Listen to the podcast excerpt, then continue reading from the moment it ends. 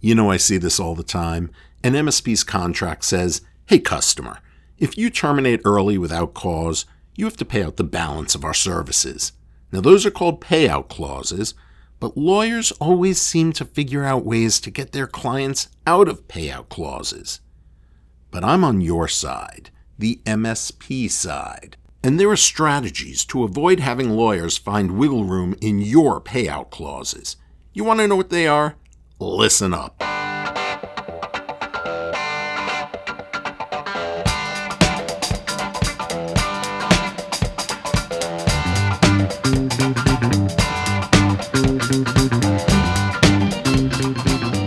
Hi, everyone, and welcome to this episode of the Technology Bradcast. Thanks for making this the number one MSP devoted podcast in the nation. I am your host, Brad Gross, attorneys to MSPs nationwide, and I've got an interesting topic for you today. So, this topic came to me because I've seen a flurry, a plethora, there's a movie reference there, a plethora of cases involving MSPs whose customers are canceling their contracts before the term of those contracts are over. It seems to happen without cause and often without warning. The customer just wakes up one day and says, I don't like your service, I'm out. Or, I've been disappointed with you for a while, so I'm gone. Sometimes the MSP doesn't even get that much detail. Sometimes the customer simply says, We've decided to go another path, and our new vendor will be calling you to uh, work out the details. Now, Many of you have so called payout clauses that specifically say that if the customer ends its agreement prematurely and without cause, then that customer has to pay the balance of the agreement as if the agreement stayed in place and wasn't canceled. So, for example, if a customer ditches his agreement in month five of a 12 month agreement, the customer still has to pay through months uh, 6 through 12 as if the agreement didn't end. So payout clauses seem simple enough, right? I mean, pretty straightforward. No. You see, some people don't like payout clauses, and I call those people lawyers. Lawyers try everything they can to get their clients out of payout clauses. They make wild accusations that are based on absolutely nothing. They threaten. They use flowery language. I mean, these tactics don't work when I come across them because I'm, I'm, I'm not scared of threats or flowery language, but you might be. And there is one particular strategy that lawyers use all the time to get their clients out of payout clauses. I'm here to tell you what that strategy is. And then, then I'm going to tell you how to defeat that strategy through your master service agreement. I'm going to demonstrate the evil magic. Then I'm going to tell you the three strategies that you have to implement to avoid having your customers perform that magic on you. So here's the scenario. Let's say you have a three year RMM deal with your customer and you're charging by the device. Let's say your customer starts out at 50 devices at $150 per device per month. That's $7,500 a month. Great. Then in month 6, the number of devices goes up to 100. So now you're invoicing 15,000 a month. Then in month 12, you're monitoring 125 devices. Now we're up to $18,750 a month. That is a damn good client. But in month 18, halfway through the agreement, your client announces, We're done. We don't like you, so we're leaving. So you say, Well, wait a minute my agreement has a payout clause. So you have to pay out the rest of that contract. So that's another 18 months, 125 devices, $150 a device. If my math is correct, you owe me 337,500 bucks. Good. Or is it? Because in an expletive laced email, your client will say to you, no.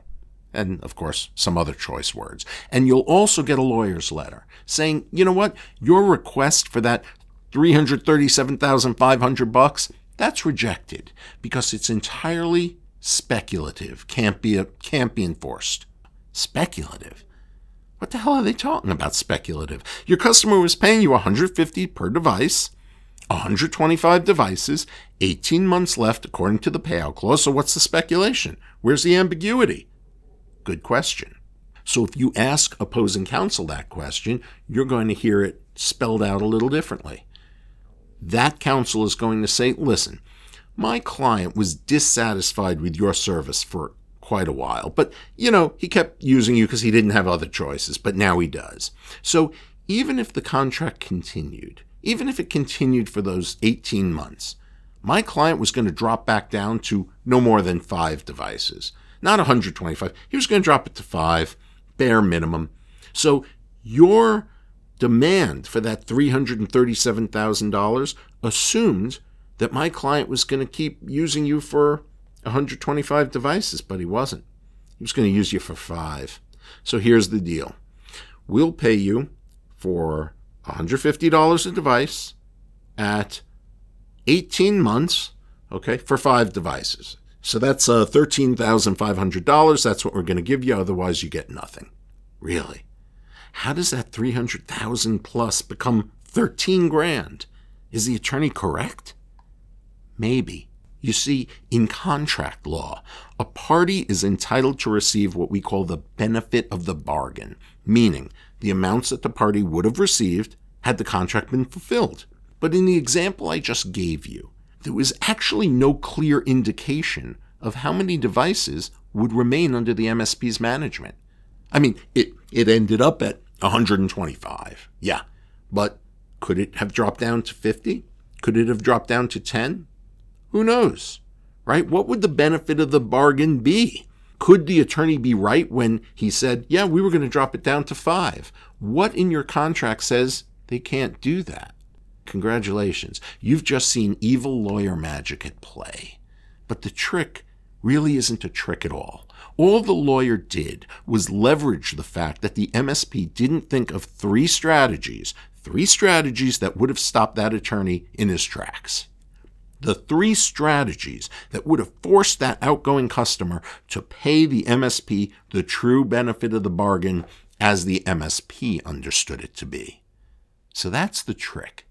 Now, here's how to avoid it. Strategy one minimum monthly fees.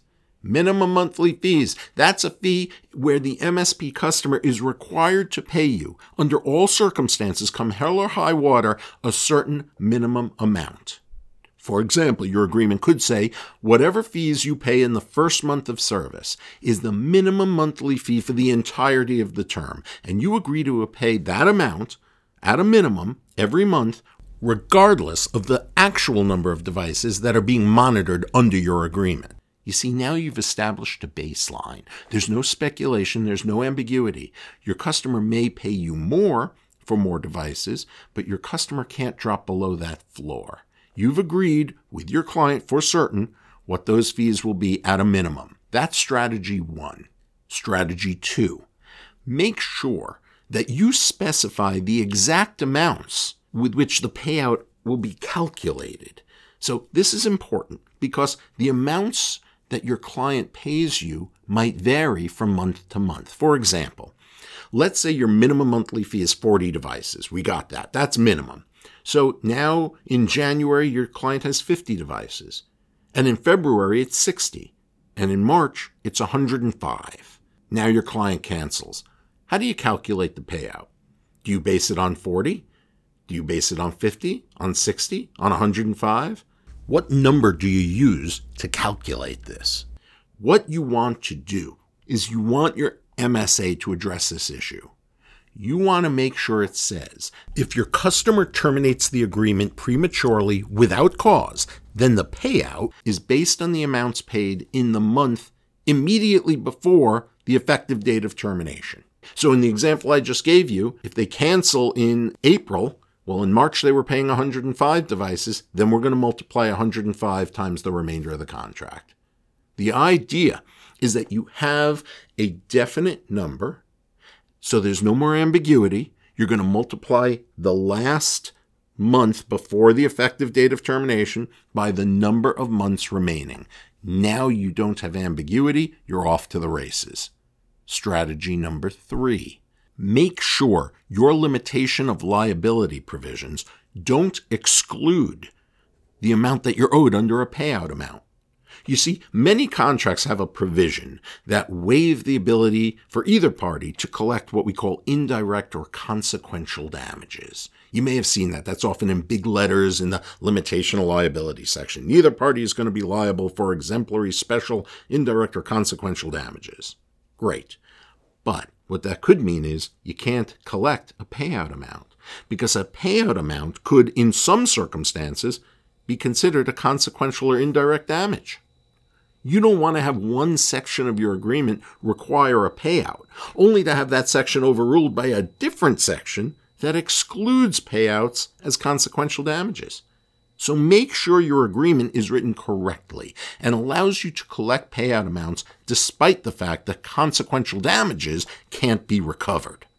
Now, admittedly, this is not for the faint of heart, and you need to speak with counsel about this strategy and the first two strategies. Make sure your payout clauses are clear, unambiguous, and enforceable. Don't wait until bad things happen to first decide whether your contracts say what they need to say. Make sure your MSA follows the three strategies I laid out here today. And do it now. Do it before your customer tries to ditch out from his contract prematurely. You got questions? Well, you know what to do. Call us at 954 217 6225 or email me at brad at bradleygross.com. We'll see you on the next Technology Bradcast.